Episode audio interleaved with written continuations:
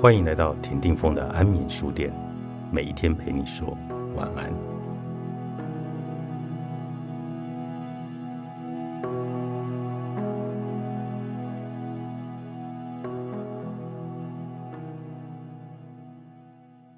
敬畏能带来一种惊奇的感觉，它在欢愉的上游，恐惧的边界。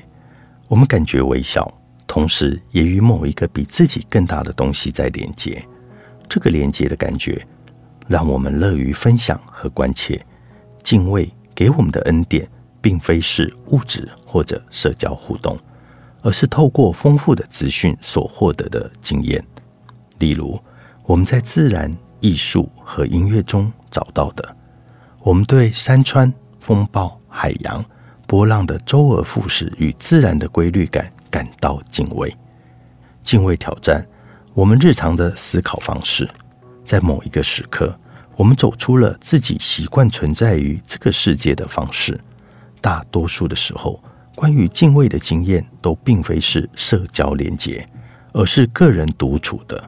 这似乎也造就了让时间慢下来的平静时刻。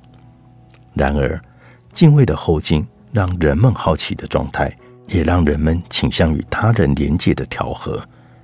敬畏的经验被证实可预测生理上程度较低的发炎反应，而日常微小的敬畏时刻则预测了未来的幸福感。我的敬畏练习是每一天早上都到外头和站在星空下，感受某一个事物的一部分是如此的宏大，让我无以言喻。我也会寻找北斗星，并想象它大量的灌溉这个世界。敬畏会在非凡的时刻和日常生活中出现，能够体会敬畏的微小时刻机会就在我们的周遭。但是我们的生活中仍然缺少敬畏，因为敬畏通常会在个人独处时感受到，没有得到可预期的社会支持个案，能够连接到给予资源的敬畏感受，人们都会有一种欲望，让他们想要回到曾经感受到。敬畏的环境中，因此鼓励个案重新回到过往令人敬畏的环境中，除了能邀请他们重新体验敬畏，也能够鼓励他们创造在日常生活中实践敬畏的方式。敬畏的微小时刻所带来的正面效益，使得增加日常敬畏的感受，变成帮助个案建立他们复测迷走神经能力的有趣诀窍。放缓步调，通常是认识敬畏的先决条件。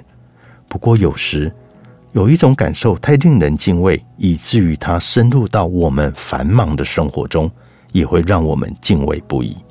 音乐与艺术都是可预期而且容易感受到敬畏的方式。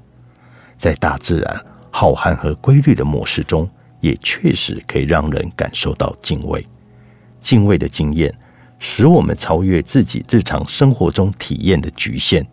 对个案而言，这个宽阔的观点与比自己更大的事物连接在一起的感觉，通常会令人感到心安。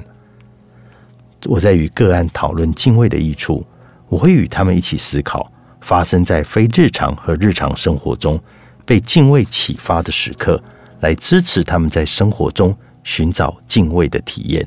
建立起属于个人的日常来敬畏实践，每天寻找一个被敬畏启发的时刻，与自然世界去连接，寻找在自然模式中微小的敬畏时刻，处在大自然中或者自然景观的图像就可以完成，然后去户外，并感受作为一个微小人类存在于这个广大星球上的感觉。用音乐来测试，并找到几首能够确实为你带来惊奇、惊艳或者肃然起敬的乐曲。